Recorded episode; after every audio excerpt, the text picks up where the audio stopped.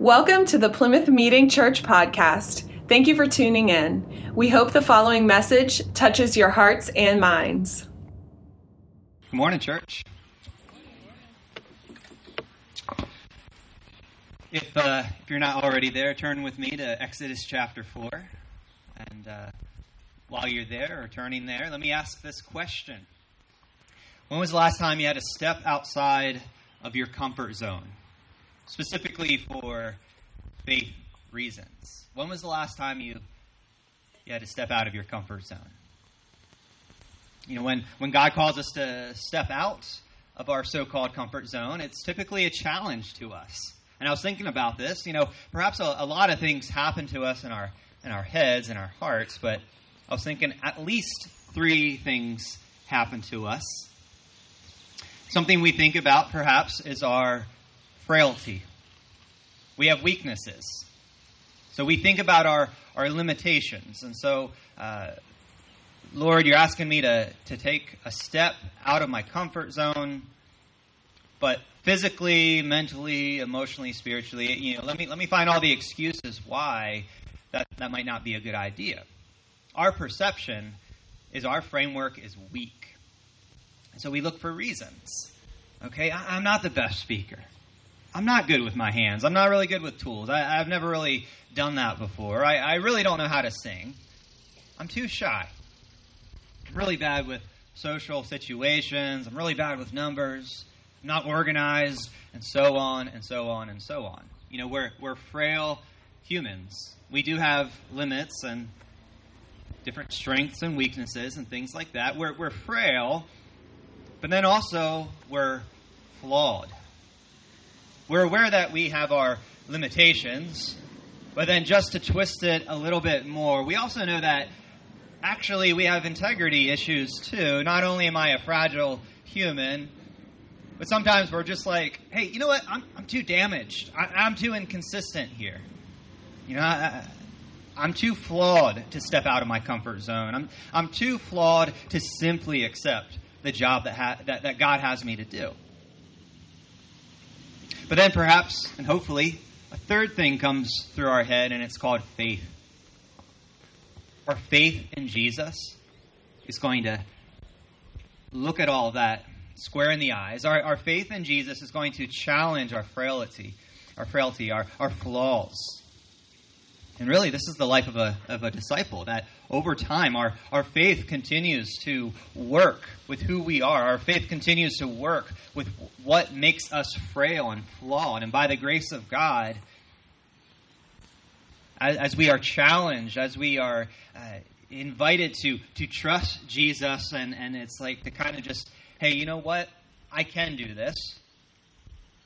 By the grace of God, yeah, we, we can step out of our comfort zone. And then we realize, hey, with God's help, it actually wasn't that big of a step after all. And I'm a little bit I'm a little bit stronger now. Not as scared anymore. In the Old Testament, Moses was frail and limited. He was flawed. He wasn't a perfect guy. We know that. He didn't simply accept God's calling. We actually, as we've been tracking with his story, he's resisting it. So today we're going to explore more of that story. But we'll also see, finally, spoiler alert, when we get to the end of this message today, we'll see that Moses will move forward in faith. He is going to trust God. And what we see here is once Moses kind of like stops resisting, we see him become one of the most faithful individuals in the whole entire Bible. So we're going to pick up the story in Exodus chapter 4.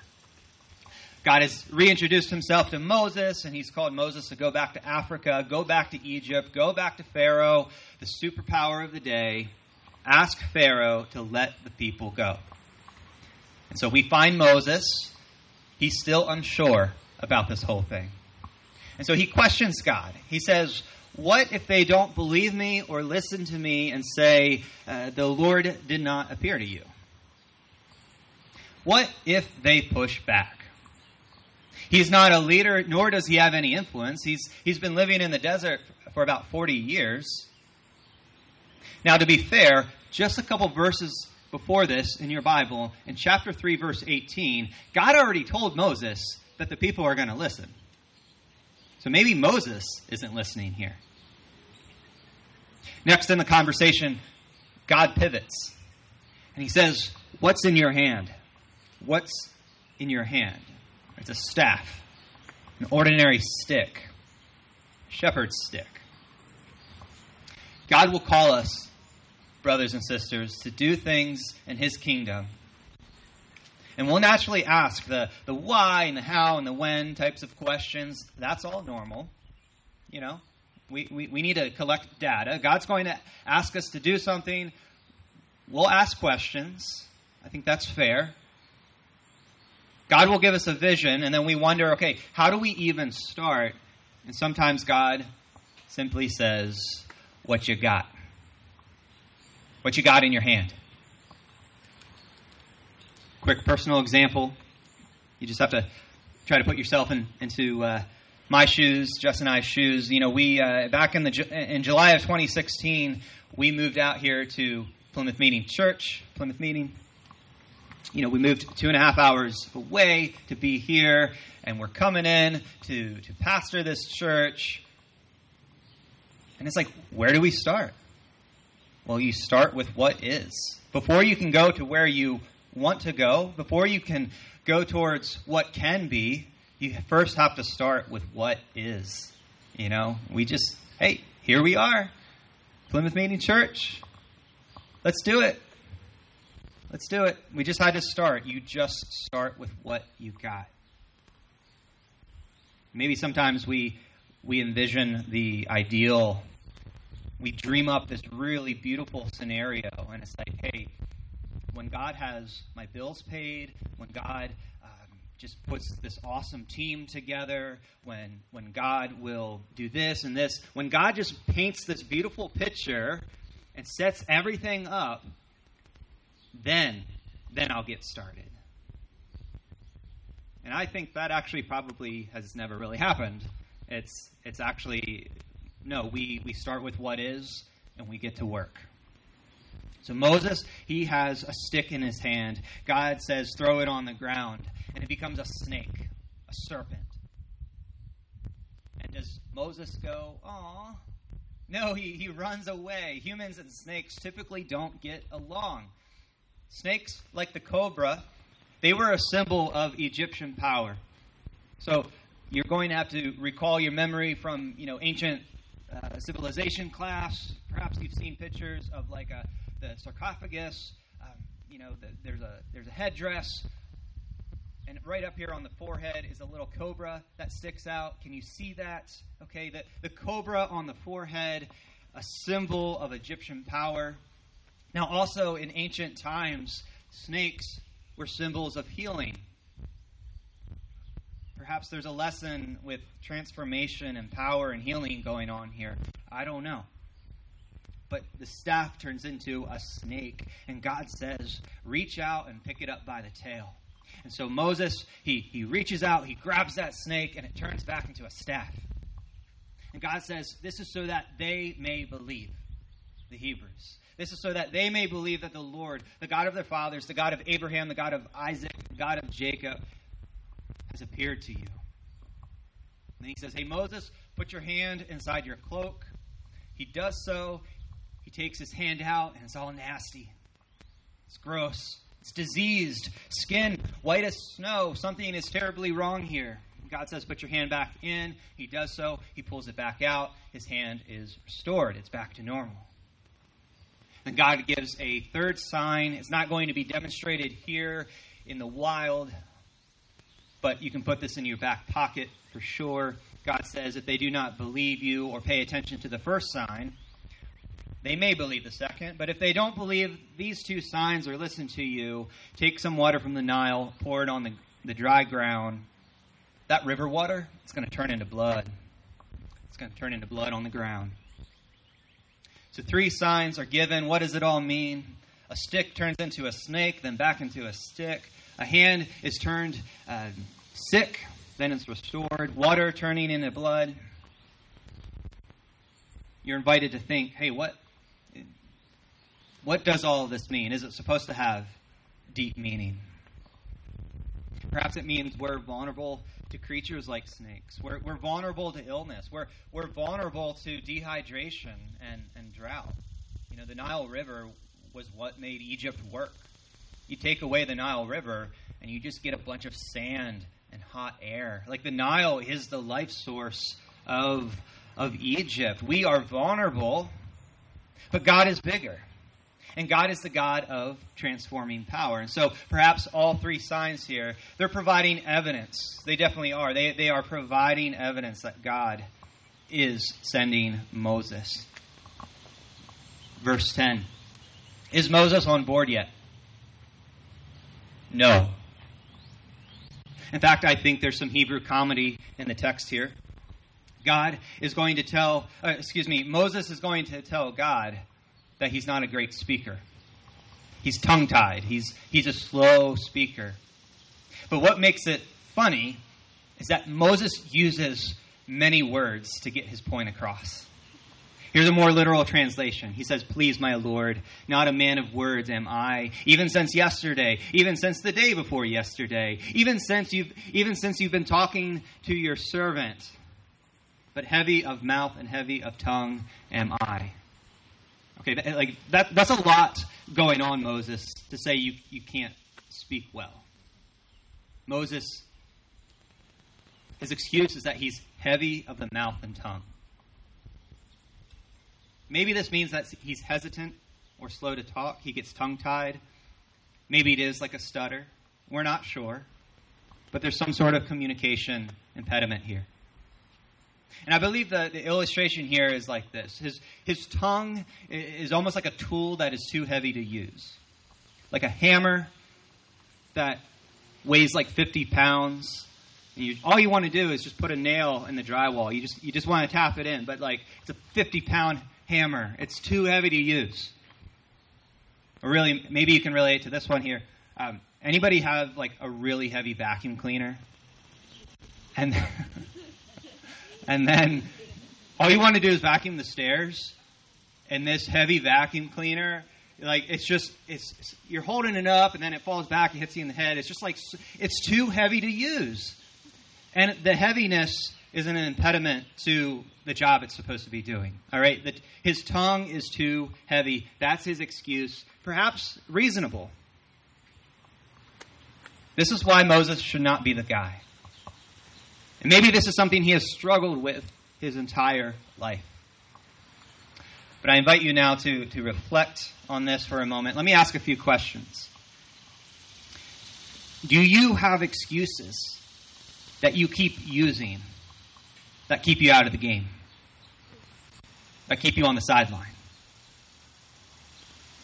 Perhaps do you have lifelong struggles that prevent you from serving more? Maybe you haven't been a shepherd for 40 years like Moses, but perhaps do you think you're too rusty or too far gone to answer God's call in your life? Moses does not think he is eligible or fit to be God's co worker. And then God responds with rhetorical questions. Rhetorical questions uh, are usually they're used to just you're, you're, trying to get a point across. Rhetorical questions. I'm just going to hit you with a bunch of questions. Don't answer them.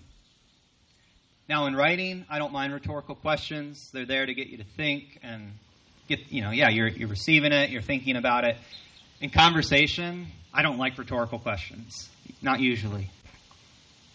Now, God says, "Who gave human beings their mouths?" Who makes them deaf or mute? Who gives them sight or makes them blind? Is it not I, the Lord? Now go. Now go. I will help you speak, and I will teach you what to say. Let me just read that last part again. Now go, Moses. I will help you speak. I will teach you what to say. God is the creator of Moses' mouth. He will help him. He will teach him. He will be with him.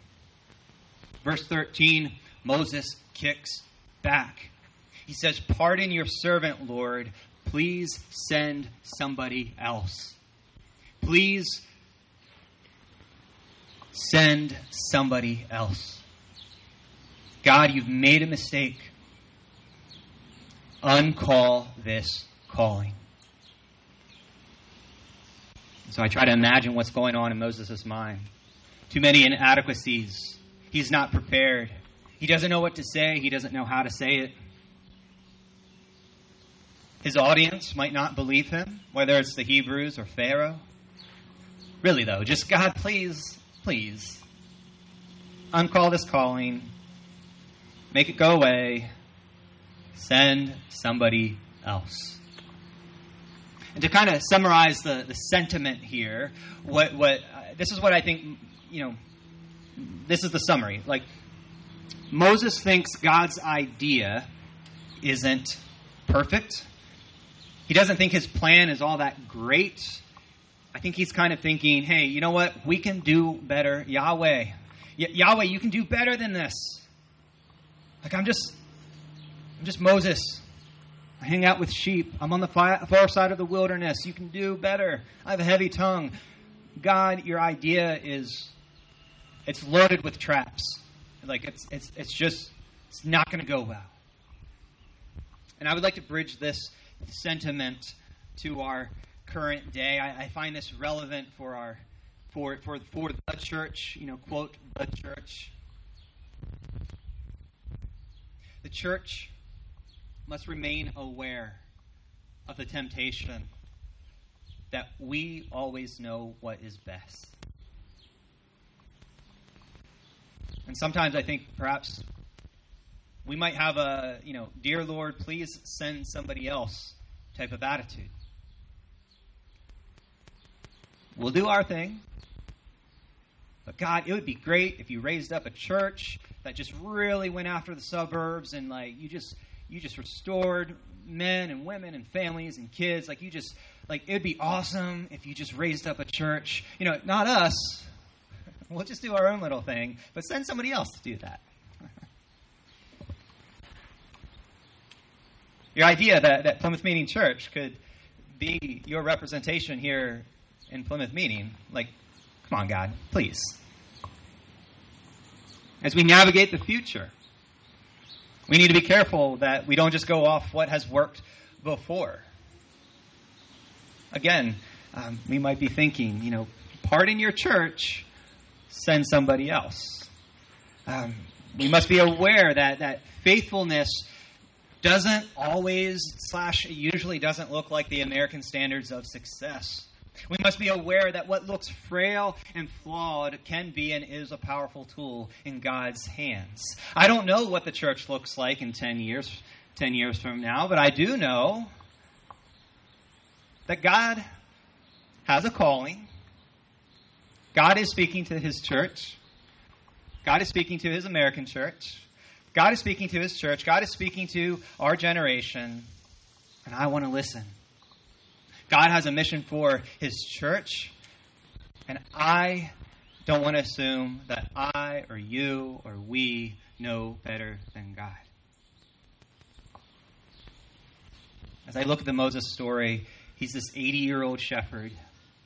He's frail, he's flawed. He knows the desert, he knows his sheep, he knows his village. He knows all of his father in law's dad jokes. You know, Jethro. I just imagine Jethro had some good jokes. I don't know. Moses has a comfort zone. He knows what's going on in his own world. He's in a bubble. He is set. Moses has a comfort zone. Egypt and Pharaoh and the Hebrews, all of the unknowns, like, that's not for him. Moses here, once again, doesn't think God's idea is all that great verse 14. Moses sets a record. He becomes the first person in the Bible where God's anger burns against him. God's anger was kindled. It was burning. And I believe the, the Hebrew imagery behind the Hebrew language here, it's almost like Yahweh's nostrils are flaring.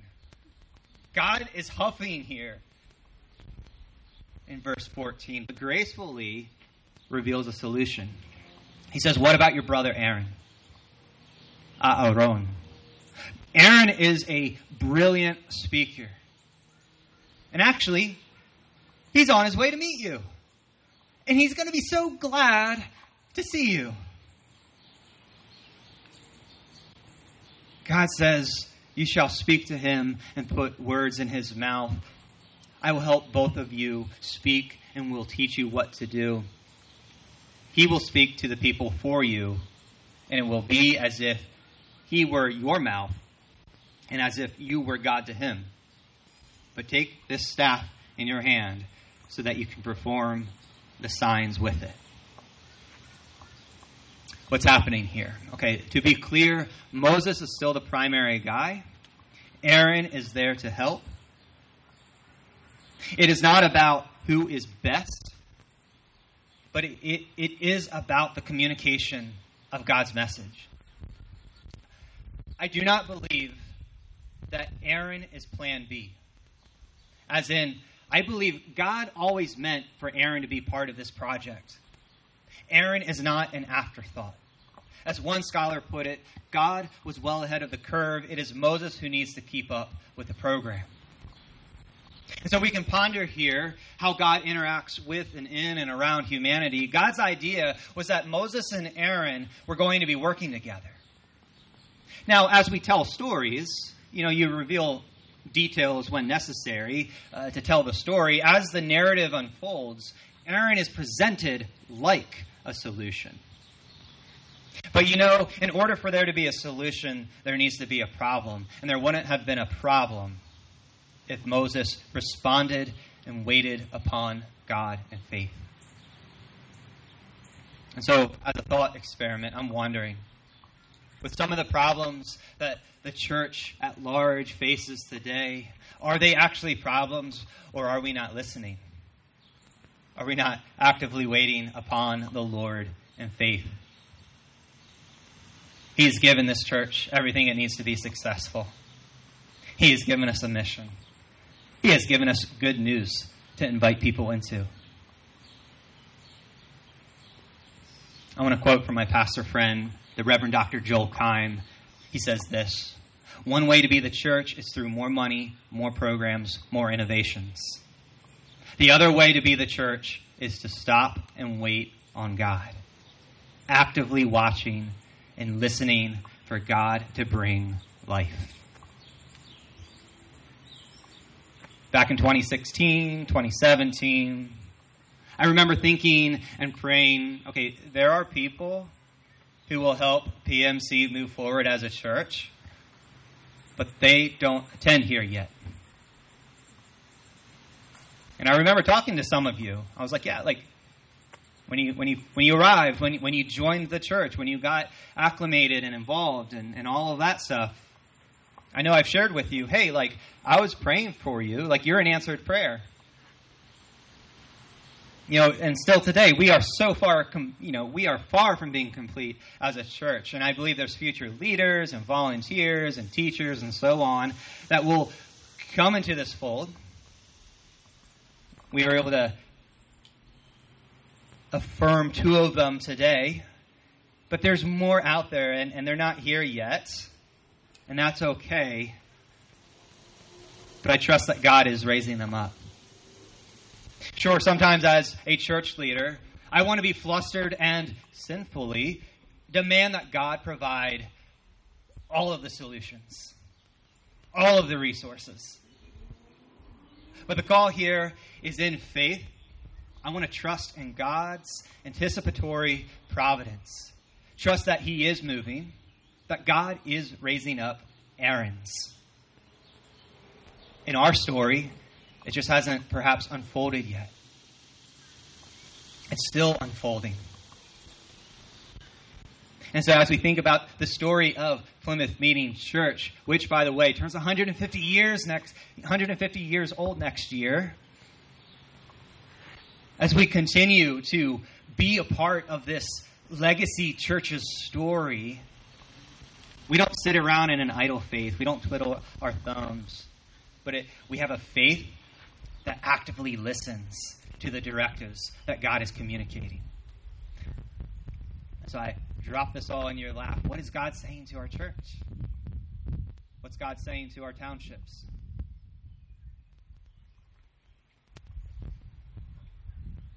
So in the story, Moses is out of questions, he's out of pushback. He takes the staff and he goes. And next week, Lord willing, we're going to see a very interesting circumcision story. I hope you guys are pumped for that. It's weird. We're going to see clashing of the kingdoms, God versus Pharaoh. That begins. But for today, let's just wrap this up with, with three big points. The first one is this know that God will use us and our ordinary resources to get things done. We have stuff, we have resources, we have gifts and skills, we have just, we are who we are. This is how God made us. And I'm, I'm convinced so often with, with a little intentionality, with a little vision, you know, we can do really good, beautiful, meaningful acts of service and love in both our church and our community. Let me just highlight like the 4th of July parade, which is like, hey, what do you want to do? Let's keep it simple. Love God, love people. It's like, okay, we need candy. Okay, let's get some candy. You know, it's like sometimes a, a little intentionality. And like, let me just tell you, I won't go back and rehash it all, but like this past year's Fourth of July parade, like we got a lot of feedback. It was awesome. It was a great time, and already like we are setting the bar even higher for next year, and we want to do something awesome. I won't share it here. I'll just tickle your ears there. We have a great idea that is awesome for next year's parade. But anyways, we're just ordinary people Ordinary people and ordinary things in the hands of God can become very powerful. Let's trust in God's transforming power. The Holy Spirit has given us gifts, and we have ministry styles. And, and you know, dear ordinary person, how is God using you? Are you happy with how God is using you right now? Next, believe. Let's bring it down to our heart. You know, believe this. Know it to be true. Believe that God will help us and teach us in and through our struggles. Believe that. Twice in our passage, God says He's going to be a helper. He's going to be a teacher. God will give us the words to say. Words to say. He'll be with us when we try things out. There are opportunities that, that we will learn. Learn from them. Our frailty, our, our limits, our flaws, do not have the final say. God will help you, God will teach you. God is with you along this path. It's like the trail guide. Every once in a while, we, we realize we, we went off the path, we're lost in the woods. Trail guide comes, he gets us, gets us back to the path. He's like, okay, follow me. Keep in step with my spirit. Our flaws, our frailty, does not have the final say. This is the discipleship life. You do not stay as the same person when you follow Jesus Christ. He's going to help you. He's going to teach you. He's going to challenge you. He's going to discipline you. He's going to rebuke what needs to be rebuked. He's going to forgive you. He's going to love you. He's going to encourage you. He's going to empower you. Jesus is with you, your heart, mind, body, and soul. Believe that He is there for you. The moment we start to unbelieve that, the moment we start to peel back from that, we start to become an island. We start to float off. So know that God uses ordinary resources and, and makes them amazing. He's the God of transforming power. Believe that God is here to help us and, and teach us and then also, three, be on the lookout for teammates. According to the Bible, God is a big fan of teamwork. God will raise up and direct a team to get a job done. It's not good for man to be alone. Two are better than one. Iron sharpens iron. It's good and pleasant when God's people live together in unity. Let us not give up on meeting together, and so on and so on. Also, some of us have been taught to try to spend a lot of energy trying to raise the bar of our weaknesses. Now, I'm not saying totally neglect your weaknesses, but perhaps what if, what if we start raising the bar of our strengths. Let's just focus on our strengths, play to our strengths, and then we let others cover our weak spots. Work together, move together, walk together as a team. And so I want to encourage you, Plymouth Meeting Church, that when God calls you to step out of your comfort zone, and when all of the excuses start to flow in your head, know that God will supernaturally use you. Know that God supernaturally uses ordinary people with ordinary issues, with ordinary resources, and He works with us. He teaches us, He helps us. In a big way that He does that is He raises up a team, He raises up a family around us, and we do not move about alone. And so, God has a mission. God has a church for his mission. God has you for his church. Let's pray.